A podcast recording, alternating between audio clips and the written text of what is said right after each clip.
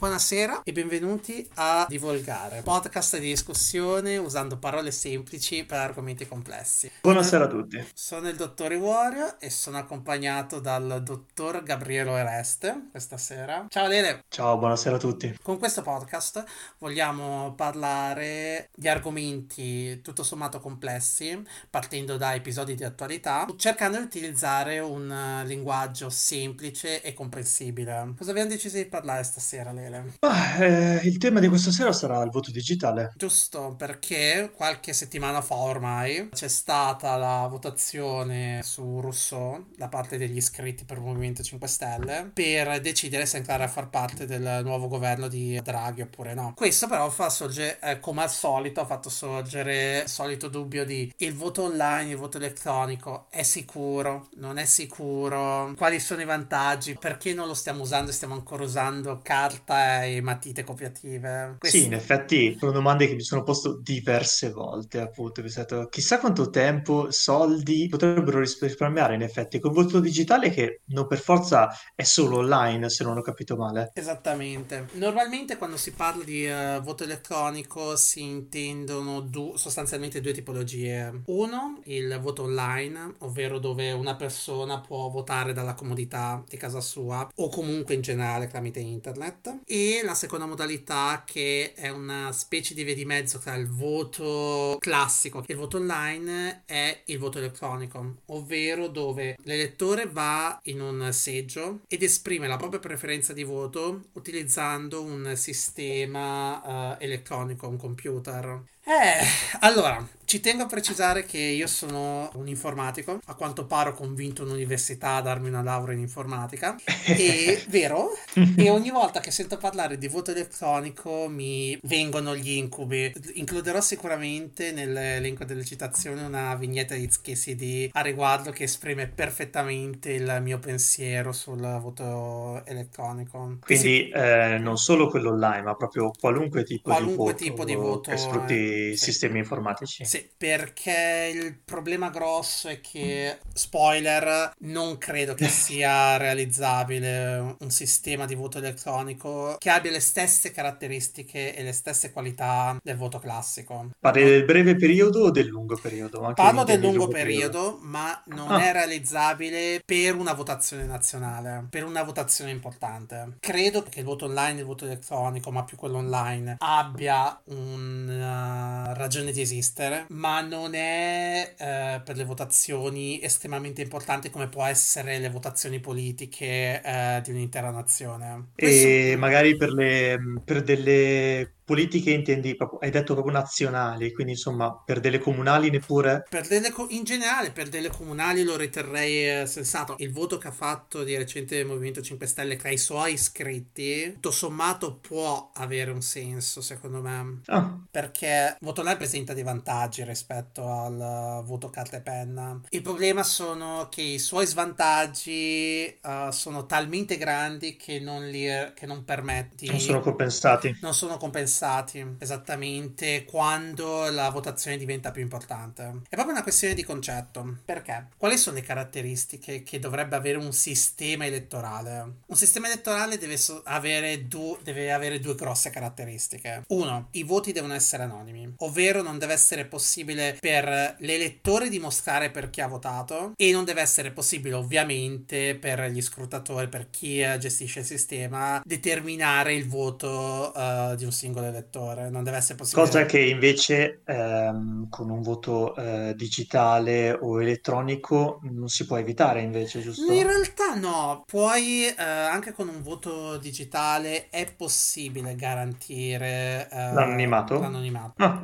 ok non è impossibile. Il problema grosso non è tanto l'anonimato, quanto la seconda okay. caratteristica che deve avere il sistema. Ovvero, ovvero che tutti gli elettori devono avere fiducia nel sistema elettorale. Per il semplice fatto che eh, se eh, non credi che il sistema elettorale funzioni, non riconoscerai mai il risultato. Tutti i partecipanti dell'elezione devono avere fiducia nel sistema, perché altrimenti non, eh, non avrebbe alcun senso fare una votazione una votazione alla fine. Una citazione che mi piaceva molto, che avevo letto, è che una votazione è una guerra civile senza l'uso di armi. Sostanzialmente stiamo decidendo chi uh, deve governare utilizzando quello che sostanzialmente è un gioco secondo alcune regole, per evitare appunto l'altro approccio, ovvero una guerra civile sparandoci contro. Sì, sì, soprattutto si tratta di sostituire chi è al potere in soprattutto momento. si tratta di sostituire chi è al potere in questo momento.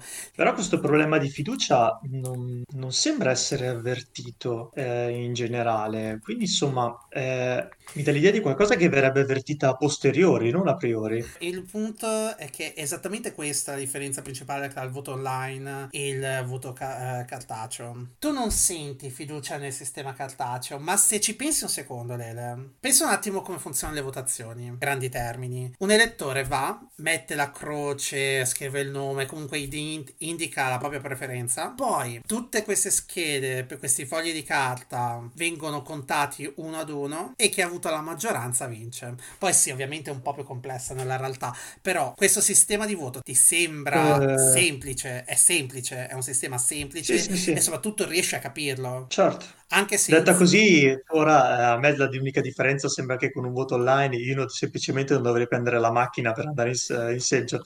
Ma la differenza è un'altra. La differenza è che ehm, tu qua puoi, hai capito facilmente come funziona il sistema perché appunto semplicemente metti una uh, croce sul simbolino, qualcuno si mette lì e lo conta. Con la certo, macchina è un certo, po' più certo. difficile perché eh, nell'esempio del voto elettronico tu stai uh, sostanzialmente semplicemente premendo un tasto, che sia sul touchscreen, che sia su una tastiera, chiamalo come vuoi.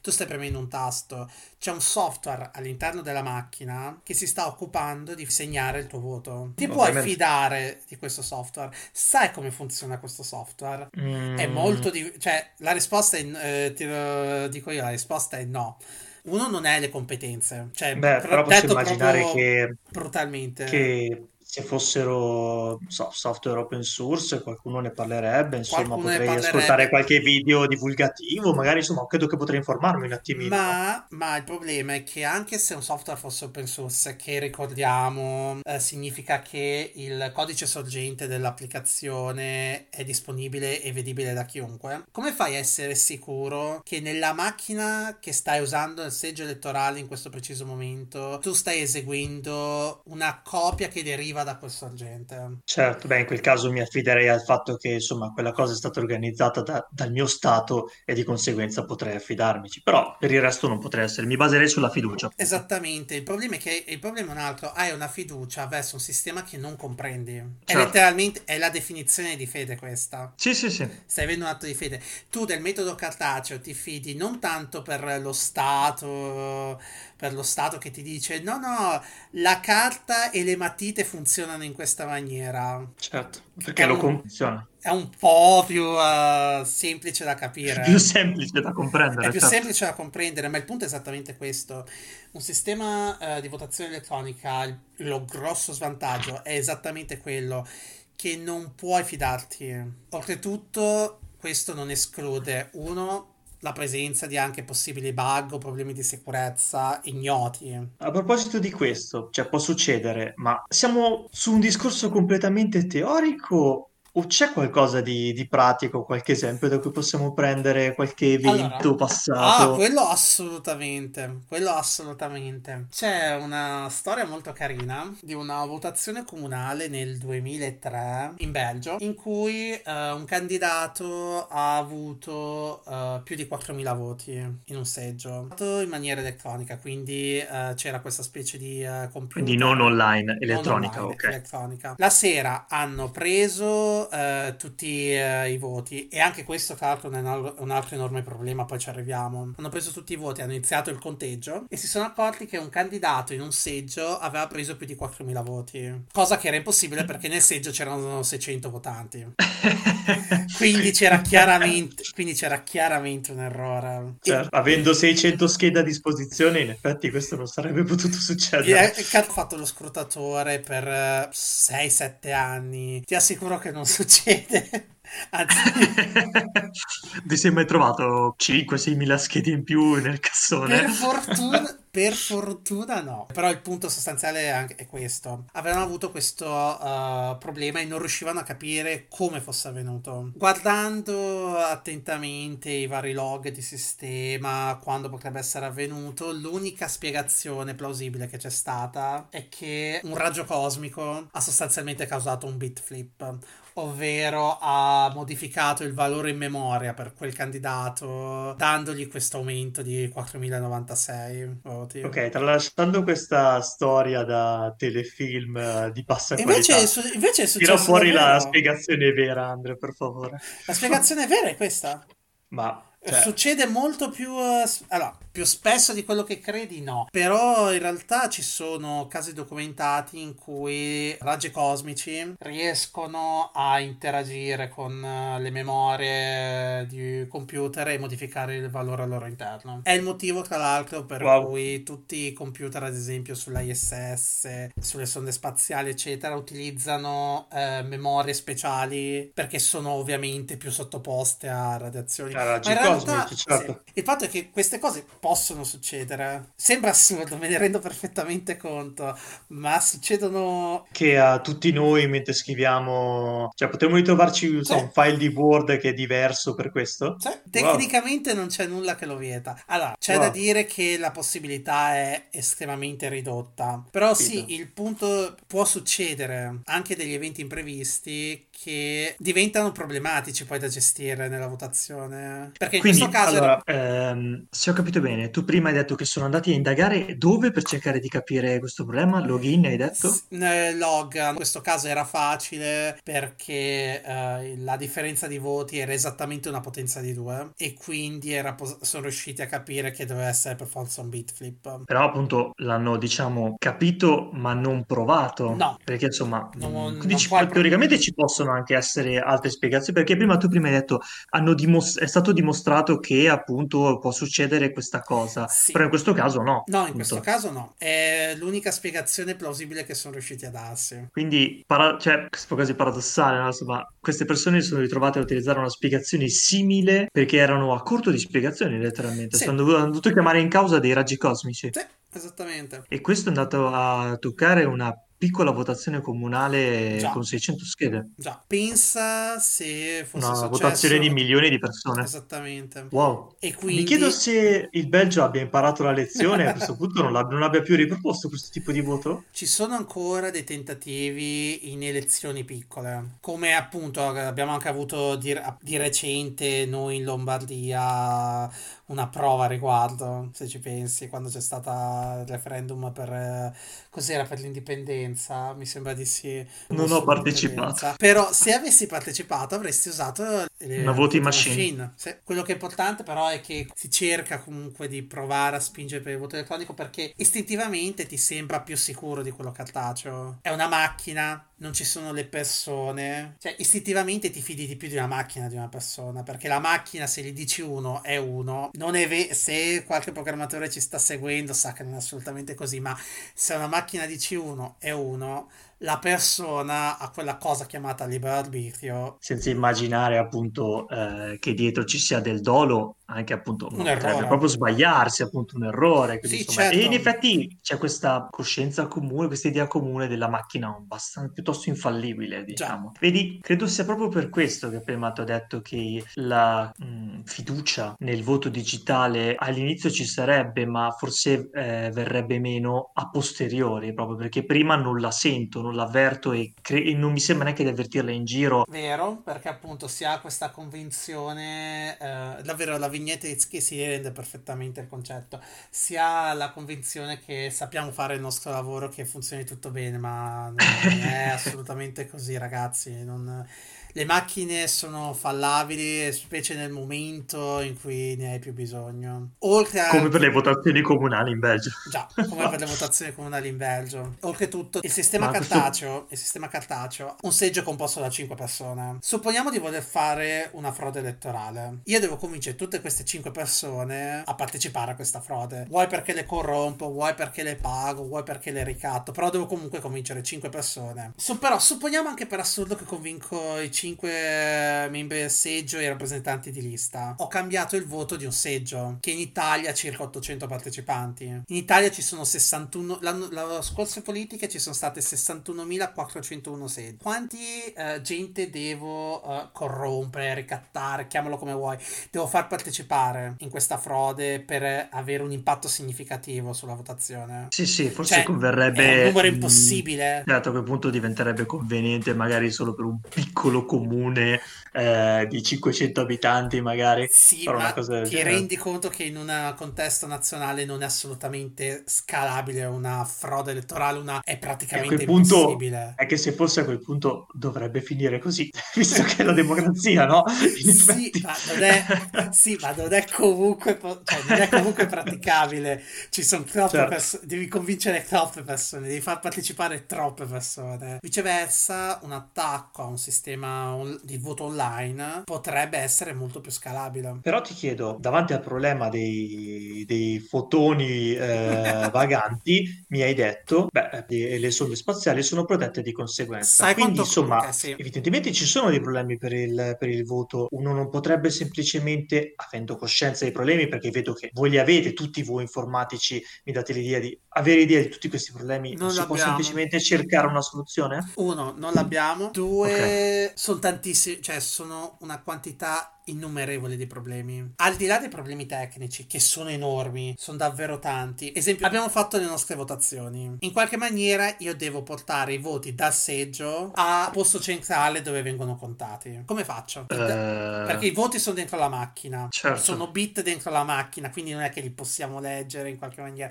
In qualche maniera bisogna trasferirli uh, a un ente centrale dove poi viene fatto il conteggio totale, che è quello che succede anche col metodo cartaceo nel metodo cartaceo tu scrivi il tuo verbo verbale, prepari tutti i pacchi eh, con tutte le schede controllate e poi le porti in tribunale. Nel contesto di un voto elettronico, come fai? Il problema è che in qualche maniera devi trasferire i dati. Cosa fai? Uno, puoi portare l'intera macchina elettorale, ma diventa impraticabile. Immagino non migliaia sono... di furgoncini. Esattamente, non sono proprio comode. Un conto è un verbale in una busta sigillata e è un estratto del verbale dove hai solo i risultati, che poi alla fine Beh, puoi farlo anche lì, una volta che la macchina ha dei risultati, scrivi in un verbale, tu li, li scrivi in un verbale e poi li porti. Non è eh, purtroppo così banale perché in qualche maniera devi quindi poter leggere i dati dentro la macchina. Come li leggi i dati dentro la macchina? Ho dato per scontato che fossero eh, visibili mostra, direttamente agli ascoltatori. Te lo rende visibile su schermo? Ritorniamo al problema di prima, ci stiamo fidando del software. Uh, ad esempio, quando hanno fatto le votazioni in Lombardia, avevano questa chiavetta USB che si copiava dentro i dati e poi i seggi spedivano questa chiavetta USB contenenti i dati che poi la regione contava. Come fai a garantire che la copia che hai fatto dei dati è corretta? Come fai a garantire che i dati non vengono modificati? Il problema non si pone anche per l'ipotetico verbale Il verbale, scrivi... quando ho fatto lo scattatore per la prima volta ho avuto una presidentessa di seggio che lo faceva da decenni. Una delle prime cose che mi ha insegnato è stato uh, come fare i sigilli. Tutti i verbali, quando li consegni al tribunale, devono essere sigillati. Questo serve per provare che non c'è stata nessuna modifica al contenuto del verbale da quando lo abbiamo sigillato noi al seggio a quando loro okay. lo controllano. Un sigillo è molto più semplice, cioè è abbastanza semplice da capire. Con una chiavetta elettronica, come fai a fare una cosa del genere? È molto più difficile. Soprattutto perché un sigillo è fa- in questo momento, quando ti ho spiegato la cosa del sigillo, tu l'hai capita istintivamente. Certo. Io posso anche dirti, sì, ma possiamo fare un sistema di checksum che permette di uh, tenere traccia della copia. Non ci capiresti un H. No, e quindi no. non può, e quindi come puoi? Resta il problema di fiducia all'inizio. Non hai fiducia nel sistema perché è semplice, quindi riesci a capirlo e quindi riesci a fidarti. Un'altra possibilità è il fatto che potrei trasferire dati via internet. Queste macchine no. sono connesse, le connetto via internet e trasferiscono a questo mega server server centrale che si occupa di fare tutti i conti. Tanto vale votare online a quel punto? Uno, tanto vale votare online a quel punto. Due, c'è il problema che quindi sto connettendo queste macchine a internet. Certo. Il che Chiunque può, che può arrivare a loro. Esattamente, Certo. quindi sono accessibili, quindi hanno un collegamento col mondo esterno, quindi dal, il mondo esterno può parlare con loro. Possono essere protette? Sì. Può esserci qualche problema? Sì. Ma se c'è qualche problema, quanto è grave? Nel caso di una votazione nazionale il, il danno può essere assurdo. Quello è il grosso problema. Certo, eh, può- chi- chissà che interessi muoverebbe appunto una votazione nazionale, lì, lì si parla di hacker proprio magari non- da, di qualche nazione, No, no, pagati dalla nazione stessa per, per attaccare fa, eh. un altro paese. Se Sì, sì, no, c'è infatti- una cosa che abbiamo assistito in questi ultimi dieci anni è il fatto che esistono attacchi informatici condotti da stati. Quindi, Questo- insomma, buona, è, è finita qui, non c'è, non c'è alcuna speranza per il voto online, non c'è davvero alcuna speranza per il voto online? Nessuno lo usa? Ci Allora, prova? esiste una nazione che utilizza eh, il voto online per eh, elezioni a livello nazionale. Ed Oh, è da quando? Dal 2005 ed Ah. è l'Estonia. Ora, come funziona? Guarda, allora, credo sia l'unico podcast di tutto il mondo dove si parli di Estonia, Vero? onestamente. Incredibile. Ci scusiamo, ci scusiamo, ci scusiamo se qualche estone sta facendo un podcast, eh, ci scusiamo davvero un sacco. Ma anche che ci partiamo a parlare della Basilicata e siamo a posto. O del Molise. No, allora, l'Estonia nel eh, 2005 ha avuto la sua prima elezione nazionale online. Quando ci sono delle votazioni nazionali utilizzano anche il voto online. Eh, una settimana prima d- della votazione cartacea è possibile votare online e eh, Ok. semplicemente o quindi un estone può scegliere se votare online da casa utilizzando appunto un software rilasciato apposta. Ogni, vota- ogni votazione ha il suo software. Quando devi votare eh, online utilizzi la tua carta di identità elettronica per farti riconoscere e tramite un'app puoi eh, controllare che il tuo voto sia stato registrato correttamente. Ok, quindi insomma, tornando appunto ai problemi della, della votazione, nonostante uno inserisca la propria carta d'identità, si riesce a garantire l'anonimato? Sì, eh, Ok. tramite un sacco di magia criptomagica che non sto a spiegarti. Certo, certo, certo. Però il secondo problema, ovvero il sistema è comprensibile e semplice, è quello direi di no, no. non si può. La certo. risposta è no. A difesa dell'Estonia, Ok, eh, altra frase che non credo sia mai sentita in un altro podcast.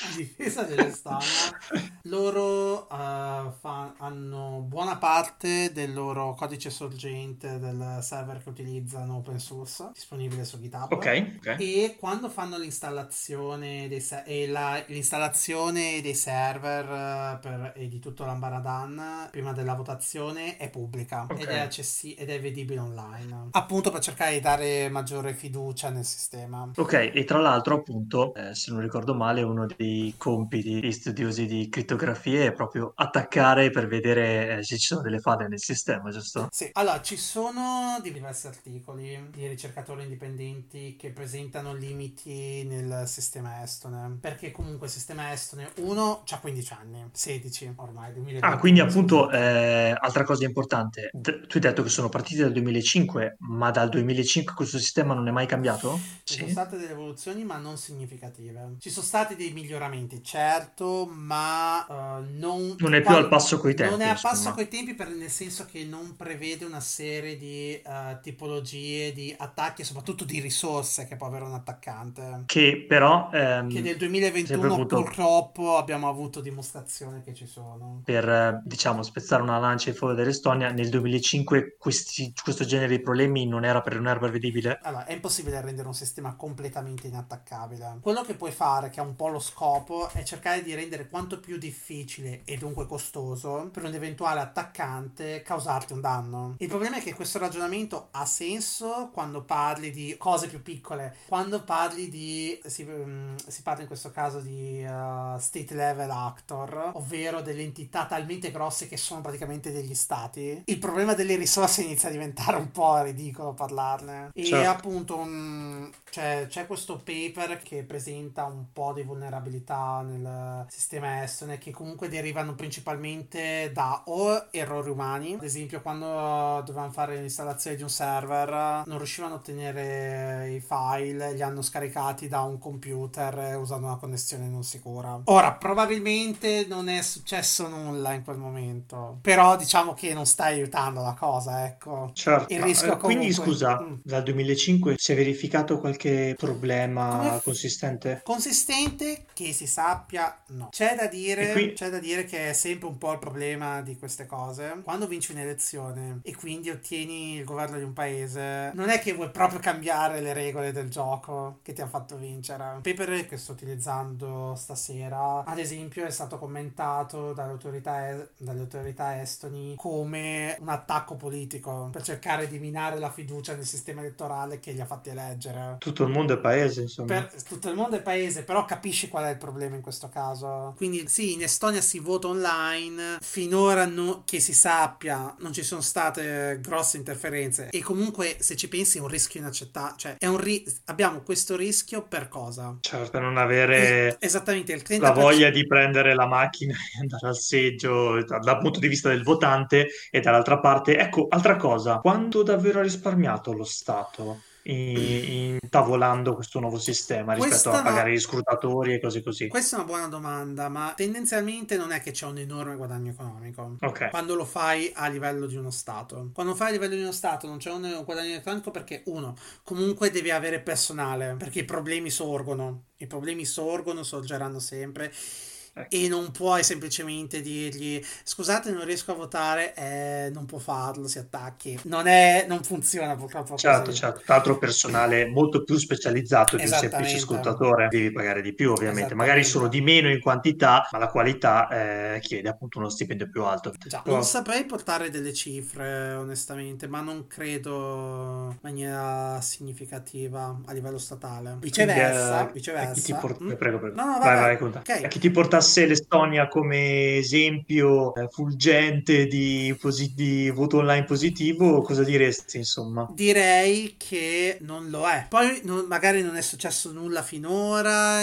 tutto ok, non ci sono mai stati uh, brogli o quant'altro, non sto discutendo di questo. Però è un rischio inaccettabile. Per cosa? Qual è il guadagno in questo caso? Eh, infatti appunto, proprio a tal proposito, ogni volta che dici riguardo ai problemi che potrebbero essere occorsi eh, tu dici ogni volta, magari, forse, quindi appunto, sempre per eh, aiutare i nostri ascoltatori, è possibile che siano corsi dei problemi senza che eh, nessuno se ne sia reso conto? È possibile, certo che è possibile. Okay. C'è questa probabilità, insomma, sì, questa possibilità. C'è questa possibilità e a quel punto la domanda diventa, è un rischio consistente, ne vale la pena? Certo. Viceversa, il voto online ha alcuni enormi vantaggi. Primo fra tutti è un problema, eh, risolve un problema di accessibilità. Andare al seggio per alcune persone può essere complicato. Certo, immaginiamo di fare una votazione con le terapie intensive piene di persone che magari hanno il Covid, potrebbe quasi aiutare, insomma. Secondo vantaggio è che in realtà per elezioni più piccole e meno, passami il termine, importanti, certo. il costo online è molto più economico. Eh, quindi comunque stiamo parlando sempre di votazioni davvero piccole. Anche l'esempio del Belgio comunale comunque è, me- è insomma, meglio evitare, sì, no? perché il punto, il punto sostanziale che ti devi chiedere, quanto è grave se i dati dell'elezione vengono vengono manomessi, di queste elezioni vengono manomessi. Per quanto riguarda le voting machine invece, c'è qualcuno che le usa? Le voting machine si usano, si usano negli Stati Uniti, si, usa, si sono usate qua in Lombardia appunto, appunto quella specie di tablettino. Immagino che poi i tablet li abbiano chiusi in qualche magazzino. Non lo so regalati. che fine hanno fatto, sai che è una buona domanda. Io non, non voglio, cercato... la domanda è buona ma non voglio sapere la risposta. Ho cercato di documentarmi in realtà riguardo, non so che fine abbiano fatto. No, dicevo, le voting machine si usano, però anche qua sono computer, le possibilità che vengano attaccate esistono. Uh, la DEFCON, che è una delle più grandi convention uh, di hacking del mondo, c'è una sezione dedicata solo ad attaccare le voting machine. Resta il uh, problema di come faccio a fidarmi di questa macchina? È letteralmente come se tu andassi a votare e dicessi all'orecchio di un impiegato tuo, il tuo voto e lui ti promette che lo registrerà in maniera corretta. Non puoi vederlo mentre lo registra, ma fidati, ti fideresti? Vedi che inizia a diventare un po' complicata la cosa. Certo. Beh, mi sembra il momento di passare a questo punto alla versione nostrana del voto online, al tentativo appunto che ha, coin- ha coinvolto anche proprio negli ultimi tempi decisioni fondamentali per la Sì, vita del nostro Stato. Una piattaforma eh, piuttosto famosa, devo sì, dire, lo che, so.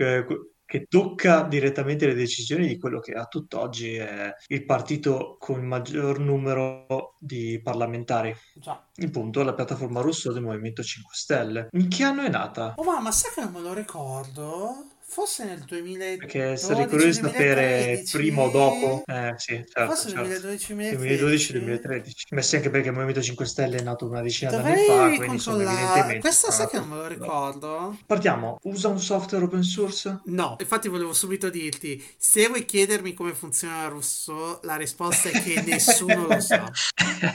È letteralmente una scatola nera. Non abbiamo la più pallida idea di come funziona internamente. Wow. Quindi, boh, cioè, per poter votare su Rousseau devo essere un iscritto al Movimento 5 Stelle. Se non mi fido del partito di cui mi sono iscritto, Beh, se non ti fidassi del problema eh, del partito a cui sei, sei iscritto, non voteresti neanche su Rousseau, immagino esattamente. Certo, vabbè, ma non l'avresti fatto neanche se ti avessero proposto una votazione cartacea, cioè mh, non credo sia tanto quello il punto. potrei portare qualche esempio di attacco avvenuto su Rousseau, ma non è importante quello, cioè motivi, se devo trovare un motivo per... Ecco, questo è un altro ottimo esempio dei problemi del voto online. Perché, esempio stupido, io posso portare qualche attacco eh, che è stato effettuato su Rousseau nel 2018, no, prima, forse 2017. Posso portare qualche esempio di hacker che sono riusciti a modificare eh, voti nel sistema o a entrare nel sistema e accedere ai database interni. Però da un lato non è rilevante perché nessun sistema, abbiamo detto prima che nessun sistema elettronico è perfetto, nessun sistema elettronico Certo, è privo di bug. Cioè, non è che questo rende Rousseau peggiore automaticamente rispetto a tutti gli altri certo, anche sistemi. se non ci fosse stato, o almeno anche se noi non avessimo coscienza di un attacco mosso verso Rousseau, alla fine il- la sostanza non cambierebbe, giusto? Il Già. problema sarà- è proprio alla base, Già, è a perché monte, non a valle. esattamente per- però ci tengo a sottolineare il fatto che eh, se adesso ti portassi un esempio di attacchi che sono stati condotti su Rousseau, la tua fiducia in questo sistema mi- eh, diminuirebbe. Sì, inevitabilmente sì. Inevitabilmente sì. Questo dimostra anche quanto è facile riuscire a ridurre la fiducia nel sistema elettorale se è mantenuto tramite un sistema elettronico. Un attaccante non deve per forza attaccare il sistema. Quello che deve fare un attaccante è riuscire a instaurare abbastanza dubbio sul sistema in modo tale da considerare i suoi risultati inattendibili. È questo una- il vero grosso problema. Perché mi basta un solo esempio per automaticamente fa- ridurre la fiducia che hai nel sistema elettronico. Quando in Sì, realtà non è. assolutamente è vero. Basta riuscire a introdurre il dubbio. Certo, dall'altra parte devo dire che non è che il sistema di votazione cartaceo sia inattaccabile dal dubbio. Penso alle polemiche e alle critiche mosse da Trump verso il voto per posta. Lì non ha neanche avuto bisogno di esempi per far vacillare tutti i suoi votanti riguardo a un sistema di, di votazione che in verità, a quanto pare, particolari difetti non ne ha. Quindi insomma... per- Diciamo la, diciamo la verità, il sistema cartaceo non è inattaccabile da, da dubbi e da... Assolutamente. Certo, La sicurezza che mi dà il sistema cartaceo è che io magari non mi fido di un determinato seggio, ma nessuno può in buona coscienza pensare che un numero significativo di 61.000 seggi sia stato in qualche maniera corrotto e abbia dato dei dati errati. neanche se arrivassero 61.000 bonifici dalla Russia Ma è, impo- temporanea. è comunque impossibile. Il problema, il problema è che anche se supponi che arrivano 61.000 bonifici dalla Russia, più persone hai all'interno di una frode, più è probabile che la frode fallisca perché qualcuno fa un errore. Sì, sì, sì, ma poi uno potrebbe anche dire alla- sì, sì, vai, pagate e poi no- non seguire parte quello che quello, dicono, se però, assolutamente, quello, assolutamente. però il Ovviamente era un esempio, sì, era però non puoi, il punto è che sono, quando hai dei numeri così grandi, quindi sì, magari può sicuramente nella storia c'è stata qualche, erro- qualche frode, magari non per malizia, qualche errore nei conteggi delle schede. Assolutamente, non escludo questo. Certo. Personalmente a scrutatore non ne ho mai viste di queste cose, ma non escludo che possano succedere. Può succedere l'errore umano, lo capisco, ci sta. È però impensabile che eh, sia su un numero così ampio di seggi sia possibile. Certo, ma conferma di questo fatto non abbiamo mai visto eh, più di 60.000 bonifici partire dalla Russia arrivati det- agli esplotatori. A parte quel appunto. dettaglio, a me non ha mai pagato la Russia. Eh. E tra l'altro appunto in effetti anche ipotizzando di essere nel, nei gradini più alti del tuo stato, prendo l'elezione eh, in Myanmar e guardando che tutto quello che è successo eh, nonostante fossero generali, che tra l'altro difendono tipicamente i, i, i, seggi, i militari tipicamente sono nei seggi proprio per evitare questo genere di problemi, comunque non sono riusciti a pilotare in alcun modo, le, a dirottare in alcun modo le elezioni del loro stesso stato. Già. Quindi insomma, mh, mm, ok, questo è un esempio, si può significare tutto, può significare niente ovviamente, eh? però insomma loro sono uh, dovuti ricorrere a un colpo di stato per prendere il potere, quando insomma probabilmente davano già per scontato che non avrebbero vinto in quanto insomma immagino che i sondaggi e il, e il partito avversario era già stato dato per vincitore, immagino. Però lì il fatto è che la votazione di per sé ha funzionato. Esatto, esatto. Infatti stavo pensando, sono dovuti ricorrere a un colpo di Stato per prendere potere, non a dei brogli elettorali. Poi sì, c'è sempre quel piccolo problema che i colpi di Stato funzionano, cioè è un'altra soluzione, eh sì. per... è sostituto dalla votazione. Eh sì, il punto è che il vero e principale monopolio di uno Stato è la violenza. Forse se avessero fatto una votazione online, Myanmar adesso avrebbe una Vero, chi lo sa? Sa, è possibile, è possibile, è possibile. Il problema è che su Rousseau non so davvero cosa rispondere perché non sappiamo nulla su Rousseau. L'unica cosa che sappiamo pubblicamente è un'idea, c'è questa bellissima pagina che descrive un po' l'architettura di sistema e tutti i prodotti che utilizzano, che però era molto una pagina alla... Uh, facciamo l'elenco di keyword e buzzword moderne per far sembrare che siamo fighi. Ok, um, per spiegarlo un po' a noi comuni mortali, cosa vorresti intendere? Intendo che ha un sacco di tecnologie modernissime, ultraluccicanti, tutte architetture moderne, che uno non posso provare che le sta utilizzando, ma vabbè, è al di là dello scopo. E ok. Due, anche fosse, va bene, non è un uh, sostituto alla sicurezza del sistema. Comunque per me certo. Rousseau è una scatola nera. Poi vabbè, possiamo anche sottolineare il fatto che a quanto pare Rousseau è stato stato su AWS, quindi su un servizio privato in un'altra nazione. Vabbè, questi sono altri dettagli che in realtà dovrebbero eh. essere un po' considerati se stiamo parlando di una votazione nazionale, ma vabbè, però questo non è il caso. Ma hai detto, uh, si è concentrato molto sul fatto che non sia, insomma, eh, palese il codice di funzionamento no. di Rousseau. Se lo fosse, ti sentiresti più sicuro? No, perché ritornando al problema okay. di prima,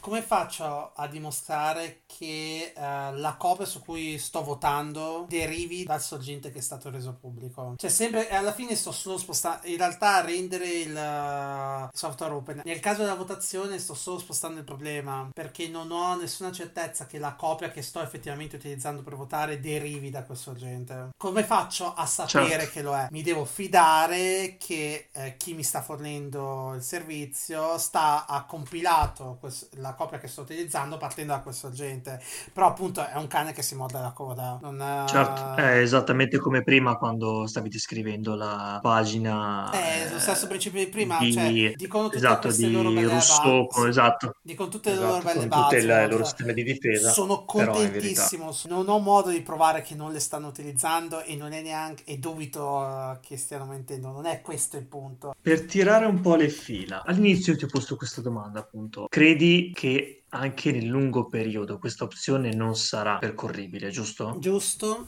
perché... Questo come... perché, come hai detto prima, non esiste, a questo punto immagino non esisterà mai un sistema che sia inattaccabile. Non è tanto un problema tecnico, è proprio un problema uh, più strutturale, è un problema di fiducia che non posso avere in un sistema elettronico e che soprattutto non è possibile che tutti abbiano verso un sistema elettronico perché è un sistema complesso e come tale richiede delle competenze per riuscire a capirlo. Immaginiamo però un mondo dove davvero eh, l'informatica sia considerata tra le materie più basiche della scuola. Non è eh... comunque fattibile perché è un sistema davvero complesso. Ok, un, ti immagini un 3000, un 4000 ancora con le schede di carta? Spero! In realtà un'immagine c'è da dire che non c'è, c'è da dire che eh, anche qua, questa è una cosa mia, non ci vedo niente di male. Certo. Io sono assolutamente contrario all'eccessiva, alla digitalizzazione per il gusto di digitalizzare. Il punto del mio lavoro dovrebbe essere far fare al computer le cose che non vuoi che facciano gli umani. Se sto perdendo più tempo a fare le cose al computer di quanto ce ne metterei a farle manualmente, perdo un po' di scopo. Sì, ovviamente ha senso. Bene, grazie per la spiegazione spiegazioni, Andrea, è stata davvero...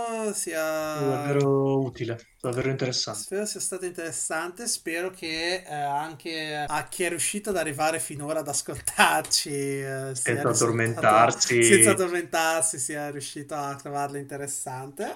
Direi che possiamo chiudere qui. Finalmente parlare di figa, insomma. Questo lo facciamo, ma dopo che eh, salutiamo chi ci ascolta, così continuiamo poi a parlare di figa per i cazzi. Esatto, di cose nostri, serie, finalmente. Di cose serie, finalmente per i fatti nostri. Vi ringraziamo un sacco per uh, averci seguito e vi auguriamo la buonanotte. Grazie a tutti, Grazie buona a tutti, serata. Buona serata.